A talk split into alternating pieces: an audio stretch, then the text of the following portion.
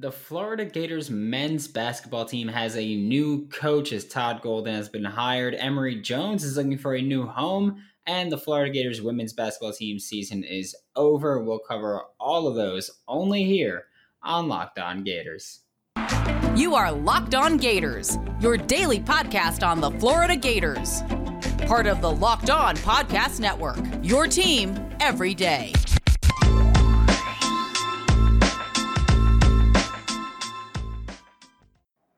Hello and welcome back to another episode of Locked On Gators, part of the Locked On Podcast Network, your team every day. Thanks for making Locked On Gators your first listen of the day. We are available daily and free wherever you listen to podcasts. This episode of Locked On Gators is brought to you by Stat Hero. Stat Hero is reshaping the way you play fantasy sports. Dozens of house-based games to play daily. No sharks, no funky props, just your skill versus the lineups you choose. Sign up today at stathero.com slash Locked On. Happy Monday. I am Brandon Olson. You can find me on Twitter at WNS underscore Brandon. Written work with Whole Nine Sports. Make sure to leave a comment, like, subscribe, give me a review, something to let me know how to make the show better for you. Getting into today's content though, Florida Gators have a new head coach. Uh, Florida Gators men's basketball team have hired Todd Golden. The announcement came this weekend that Florida would be hiring Todd Golden, the very young head coach from San Francisco, to be the 20th head coach in program history. Before I get into that, though, um, can we take just a second to talk about how messed up this administration is for Florida? Because since I've taken over Locked On Gators in April of last year, uh, we've had three head coaching changes for the for the sports that are covered. I cover five sports here. Three of them have had a head coaching change, and um, I, I want to say that it's it's really messed up because for those two of them, they took less than a week or about a week to make the hire with Billy Napier. I mean, we, we knew what was happening before it got announced. Billy Napier, and then now Todd Golden. And then the other hire was Kelly Rae Finley. They hired the interim. So while I love Billy Napier, while I love Todd Golden, and while I love Kelly Rae Finley, um, it's really rude that like I've put in work like looking at these candidates and Florida's just like no. Um, so that that's really that sucks for me that I didn't really give me a chance to go in depth on most candidates. But Todd Golden, however, 57 and 36 all time as a head coach, all with the San Francisco Dons, where he was an assistant at San Francisco before he became the head coach. He started his coaching career with uh, Columbia Lions up in New York. Then he went to the Auburn Tigers to be director of basketball operations, and then he became an assistant coach after that. And then he went to San Francisco to be an assistant, and then he got promoted to head coach of San Francisco after Kyle Smith was hired by Washington State. So Washington State hired Kyle Smith, and San Francisco was just like, "Hey, man, we're just going to promote the next guy, which is Todd Golden. And it, it, it's great because Todd Golden is known for taking um, an, an analytics based approach to building and running his team. Before I get into that real quick, this was another one of those hires where those scenarios, sorry, because the other ones weren't hires, they were just discussions, um, where I spoke about it on the show and I know commenters said this, and I know forums said this, whereas so many Gators fans were so um, so upset with the idea of signing this or hiring this this young unknown head coach that has a ton of potential but could fizzle out on the big stage. They wanted to go for the the proven commodities, the guys that are known winners and granted, I, I, I wasn't necessarily against the high risk hire, but I did want someone like Scott Drew from Baylor. Um, but that obviously, obviously, that didn't happen. But uh, clearly, Scott Stricklin does not care what you want as far as go for a proven commodity. No, I, I, I he's clearly going for these high potential, high reward moves. Um, I mean, you look at Billy Napier, and Billy Napier is thought of as a slam dunk hire universally. Um, but this is another instance of someone going from a smaller program jumping up to the the big leagues of Florida uh, with Billy Napier and now Todd Golden. So Florida has a very clear approach to these things of we're going to roll the dice, but we're going to hire these high risk player, these high risk coaches, these high potential coaches, and we're going to do that. We're going to give them the resources to build this program back to a powerhouse program. We've seen Florida bas- football doing it. Now we're going to see Florida basketball doing it. We're going to go very in depth on Todd Golden's approach to coaching basketball. That's something that we're going to get really into. Um, I will give you a, a, a little snippet. Maybe even tomorrow's episode we'll just go in depth on Todd Golden. But I'll give you a little snippet and I'll say that a big part of Todd Golden's analytics based approach includes the elimination of the mid range jumper, which, uh, I mean, it's even rare in today's NBA, which is why it's one of those reasons that Todd Golden's eliminating it because we see DeMar DeRozan do it. And we see a few other guys do it with just relative ease and excellence but it's not a common tool that people have because you look at the modern day NBA and you look at Todd Golden's approach and that this is all analytics based where it goes, we're going to take the most efficient shots. And the most efficient shots you could take on a basketball court are catch and shoot threes and shots at the rim. So it's a lot of getting the ball into the paint and kicking out, which is what Florida should have been doing. We did take a lot of mid range jumpers, which is kind of dumb. But Todd Golden is going to focus on that interior scoring, kicking it out for the catch and shoot threes. Uh, Bruce Pearl, the head coach of Auburn, who was the head coach at Auburn when Todd Golden was an assistant, said this is an absolutely grand slam hire for Florida. Todd Golden is in that next generation of brilliant young coaches. And I don't think he's wrong because, I mean, look, I have no problem saying when you bring up analytics, I am suddenly way um way more bought in to your hire or to your program. And Todd Golden is a very big uh, follower of analytics and believer in analytics, and I, I am as well. I believe efficiency is key in so many areas. And Golden was also well regarded for his recruiting skill. He was the primary recruiter for the San Francisco Dons even before he became the head coach. So we've got an analytics based approach. We've got someone who is a very at least capable recruiter. And we've got we've got our, our wonderkin here for Florida Gators men's basketball. And now we're going to shift gears to talk about Florida Gators football with Emory Jones transferring and well, some of the reasons that I think he might have decided to transfer now. But first, I'm going to talk to you guys about Stat Hero if you participate in March Madness brackets every year and suck every year, raise your hand because um, that's me. I, I picked Baylor to win the national championship. And if you don't know, they got eliminated in the round of 32. So my bracket went from about 1,500 max points to about 1,100. So, woohoo! Great for me. Um, I, I suck at them. Stat Heroes NCAA single game pickums the pit star players against each other in a hybrid of fantasy and sports gambling. Stat Hero gives you the advantage, resulting in their gamers winning four times more often because Stat Hero eliminates the mystery of who or what you're going against. Sign up for free right now at stathero.com slash locked on. Use promo code locked on for a 100% deposit match at stathero.com slash locked on using promo code locked on, L O C K E D no space ON for a 100% match. Terms and conditions do apply. And it is past spring break for some of you guys now. It is spring break is coming up for others. And I mean, if, if you got kids, spring break is probably coming up for them. You got the summer coming up that you got to worry about because it's almost vacay time and you got to get in shape. You got to get fit and you got to get built bar. That's how I always do it. You guys know it by this point. I've got a sweet. I got cannolis waiting in the kitchen right now, so um, smash them once I finish recording. But my weakness is my sweet tooth. Obviously, uh, with Built Bar, that does help me.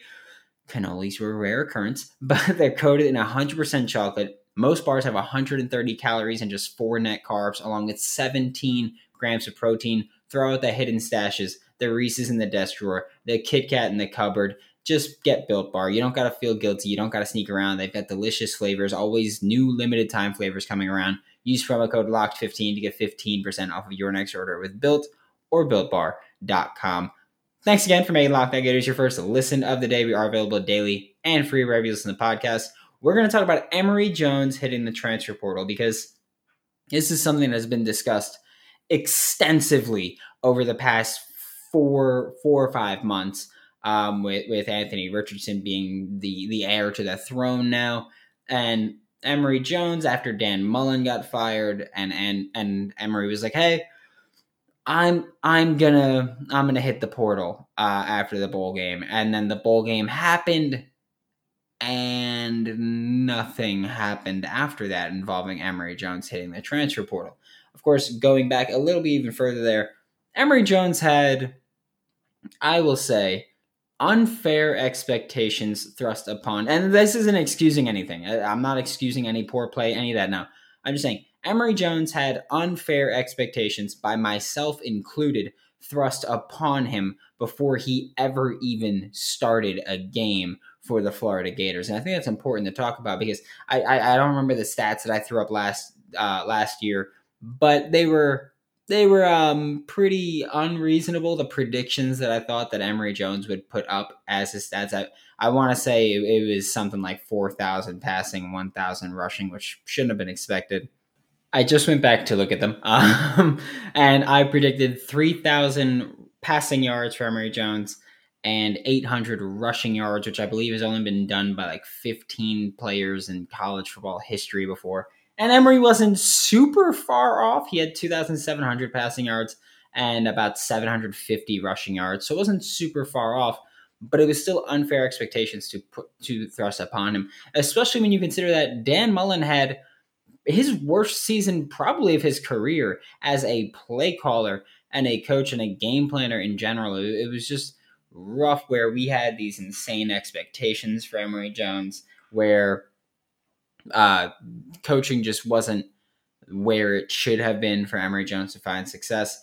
But then obviously Dan Mullen got fired. Billy Napier was coming in. The bowl game happened. And then we heard some discussion of, or some rumors started trickling in. And I took it to, I still take it to be the plan at, for at least some time was Emory Jones will graduate from the University of Florida and then he will transfer after graduating if he does not win the starting job. Then last week, spring ball started six days ago, and we found out that the reason Emory Jones has not entered the transfer portal is because he was coming back for another year with the Gators because new head coach Billy Napier asked him to do so. And then uh, just Saturday, Emory Jones announced that he was entering the transfer portal, that he would still finish uh, school with Florida. He'd graduate in this spring semester, and then he would join his new program, wherever that may be. Um, well, first of all, I think that's great for Emory Jones because I think that he'll have time to see if a spring injury happens to somebody, and he can join that program and become the starting quarterback there.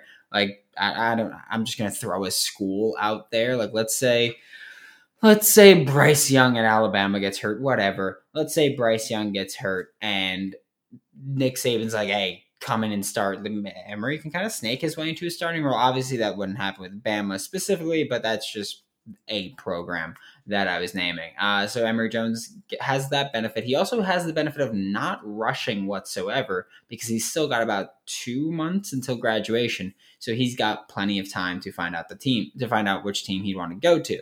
Um, but I, I'm I'm more interested in talking about why Emory Jones chose to announce he was entering the transfer portal this past Saturday.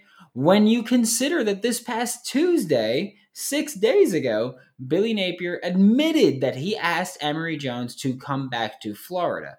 And then I started talking about the quarterback battle later in the week, and I said, hey, you know, maybe this means that Billy Napier sees something in Emory Jones and sees the potential of him being a starting quarterback because Billy Napier wouldn't ask him to come back just to waste his time. Like, that's not going to happen. So, I have a few theories as to why Emory Jones um, suddenly entered the transfer portal on Saturday because, again, yes, we expected to happen months ago. It didn't. We thought he'd stay, and then he entered the portal Saturday. My first reason and The one that I think is most likely is that Emory Jones was asked to change positions um, because that's been a, a common discussion with Emory Jones since last year. He struggled and he led the team in rushing. Was maybe we put him at the slot, maybe we have him play wide receiver a little bit, maybe we figure something out with him. Um, I, I, he's not down for that, obviously, because when he said initially in December that he would enter the transfer portal, uh, he said that I will be looking for a school that will develop me as a quarterback for the next level. So Emory Jones moving positions was not a possibility. Uh, I do think it's what he was asked to do. Like, and this is purely speculation. I don't want anybody to think that I've been told this. I am just creating things up here. Um, and uh, yeah, I, I will say that that's purely speculation. I think that's what happened. That's my guess. Um, the other option, or the other most likely option, is that Billy Napier was like, "Hey, man, um, you aren't a legitimate option at, for QB one. But I, I don't think that happened. I think that's the second most likely thing, but I don't think that happened because again, Billy Napier never would have asked Emory Jones to come back if he didn't think that that was a possibility, and Billy Napier would not have been able to determine that through just a couple of days of spring practice. So I don't think that's what happened, but I do think that that's a possibility that Billy Napier was like, "What? No, I wanted you to stay around as like a veteran leadership type guy." I think that that's more likely than him just saying, "You're not QB one. You're not in this race." I think it's more likely to say, "Hey, I wanted you here as a veteran leader, not as a you know, not as a starting quarterback option." And then there's the third strategy, or the third situation for me, at least, the third scenario, where I think it's the most innocent of them all. Um, I, and by that I just mean there was a simple misunderstanding somewhere along the way where the plans never changed for Emory. It was if I'm not starting quarterback, I am transferring, or not even if I'm not starting quarterback. It was just the the initial rumor was he's graduating then transferring, not necessarily a matter of he wins the quarterback battle. So the plan never changed is a very possible is a very realistic possibility where Emory Jones always planned to leave. Um, he he was sticking through spring ball practices and all that just just to stay ready for playing quarterback in college, and he still had the plan of once I graduate, I'm leaving. But then Billy Napier was like, "No, I asked him to come back, and he's going to stay here for another year." I think it's very possible that Emory was like, "No, like that's not like I'm not doing that." So I I think it's very possible that we've it was a simple misunderstanding, and I think that's the most innocent of the options of just Billy Napier thought that Emory was going to stay, and Emory was like, "No, I never said I'd stay. I'm I'm just not leaving yet." Um, and then Emory Jones was like, "You know what? Let me not string anybody along, and let me just cut my ties here." Um, maybe we'll find more information out, but regardless, and we'll talk about this more. But I will say, I have nothing but the utmost respect for Emory Jones and how he held himself throughout the entire season, where so many fans were against him. I don't want to hear we were against Mullen. I don't want to hear that because the things people said to Emory Jones's mom shouldn't have been said Dan, if you were really mad at just Dan Mullen. So I don't want to hear that. Um, I have nothing but the utmost respect for Emory Jones. He seems like a great kid. I, I still want nothing but success for him, and I hope that he whoops some beep while he's there.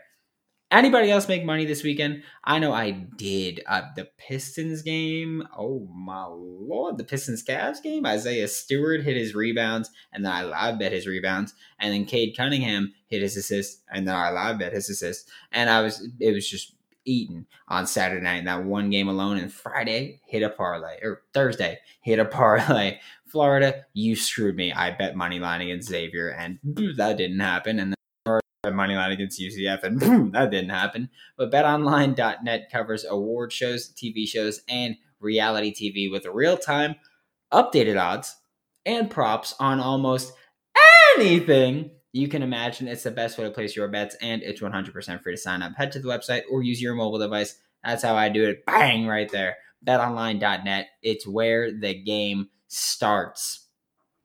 To wrap up today's show, we are talking about the Florida Gators women's basketball team because that season is over. Kelly Rae Finley's first season is over. And he, here's one thing that I want to consider, I want to ask you guys at least. Um, for Kelly Rae Finley, do we count this? Like, obviously, the record counts, but do we really say this is her first season as the head coach? She was the interim head coach, yes, but she did not have an off season to work through her system and build her system and build her program. So I'm a little curious if it's like, do we fault her? I don't even fault her because it was a great season, but do we say this was her first season? Like this coming season, am I like, okay, do I have to specify that it's her first season, not as the interim?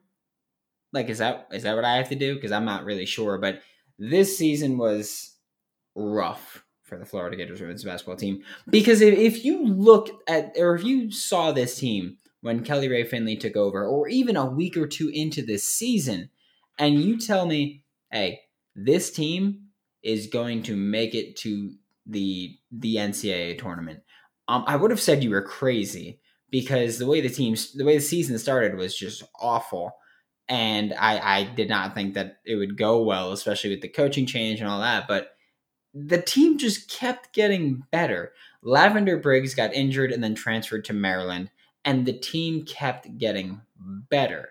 And then you fast forward to the end of the season, and it's like, well, the Gators are hot. Then they dropped four of their last five, and or four in a row, I believe, at one point actually toward the very end there. And then you look at the SEC tournament, and you lost Kiki Smith in the first game of the SEC tournament. Then you go to the second game, and you lost Jordan Merritt in the second game. Uh, she got concussed very, or I believe was concussion very early on, hit her head on the ground. Kiki Smith injured her uh, knee.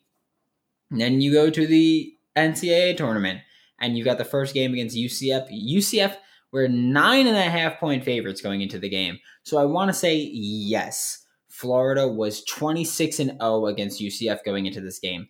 But the commentators, and here's one of the reasons that I hate a lot of commentators, is the commentators kept going, "Oh, UCF's they're they're underdogs here. They're they're big underdogs. They've got that underdog mentality. They're underdogs. They're underdogs. They're underdogs." First off, no, they weren't. They were a higher seed. Second of all, Vegas didn't even think they were underdog because Vegas has had lower seeds favored in games. That's totally fair. But UCF was a higher seed, and Vegas had them blowing out Florida. So you're that just makes no sense to say UCF were the underdogs going into that game. This was a Florida team with a first year or interim head coach, whatever you want to call it, an interim head coach that lost their leading scorer halfway through the season. Kiki Smith took over as a leading scorer, and Kiki Smith got injured for the season just a couple of weeks ago Jordan Merritt got injured just a couple of weeks ago. This was by no means a game Florida was expected to win. It was a game we wanted to win, but not a game that was expected to win. And for the first half for Florida really killed them because it was just so dang tough for Florida to beat that 1-2-2 press that UCF runs, which they run phenomenally. And I was screaming at my TV because I just wanted Florida to pass the ball quicker before you get trapped.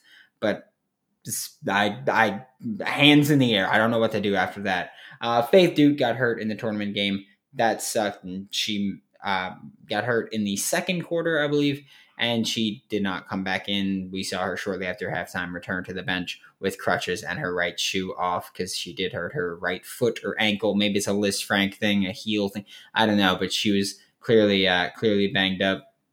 Nina Rickards had 17 points and four rebounds on 7 of 13 shooting. Zippy Broughton had 12 points on 5 of 15 shooting, which was just very unacceptable. And I get it. UCF has a great defense. There were not many scoring options for Florida. Christina Moore shot 0 for 10 from the field, so it was a rough shooting game for her. But Zippy Broughton had to pick up because Zippy Broughton was clearly, and again, she's not someone who's really built, or I don't want to say built really someone who has experience being the woman. Like she's not known for being that woman that runs this and that team this team goes through, but she had to be. And I think that the one two two affected her more than anybody else. She just wasn't there. She wasn't able to process it quickly enough mentally. I loved what Nina Rickards did. I feel like she really just took over at certain points. Like early on in the game, her and Faith Dut had the first eight points combined. And I feel like Nina was kind of just creating shots and doing things. And eventually that obviously fizzled out a little bit. But Zippy Broughton did have eight rebounds and six assists. So she was still very much contributing in multiple ways for this team. Uh, and yeah, I, I think when we look at the season, it wasn't a great tournament run, but making the tournament in at all made it a, a stellar season. Um, it was a first round elimination, so obviously not a tournament run. But Kelly Rae Finley taking this team where she took them and finding the success that they found was phenomenal, and I love it. And the future, I think, is so bright in Gainesville for the Florida Gators. You look, and I'm, I know I mentioned them a couple times already, but Nina Nina Rickards, Zippy Broughton, Faith Dut too.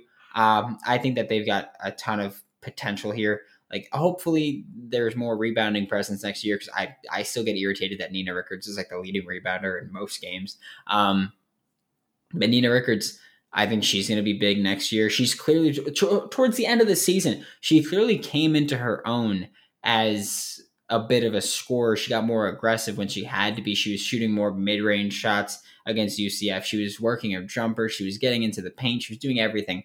Zippy Broughton, we know what she can do now. So next season, and obviously the eight rebounds, six assists in this past game is going to make people say, well, can she be Kiki Smith next year with the points, rebounds, assists? Will that be Nina Rickards or will it be both of them? Who will it be? Who will be that Kiki Smith, that, that stat sheet stuffer? Uh, I'm also personally very excited to see how Alberte Rimdal develops because I think she's a phenomenal shooter. But right now, that's all she is. She's just a spot up shooter. And there's a role for you there. But she tries a little bit to dribble around and make some passes and, and clearly, like similar to Zippy Broughton against the 1 2, mentally, it's just not there for her yet. So I'd like to see the game slow down and see what Alberte Rimdal develops to be. And hopefully, she will just be able to be a, uh, a, a more consistent contributor for this team next season.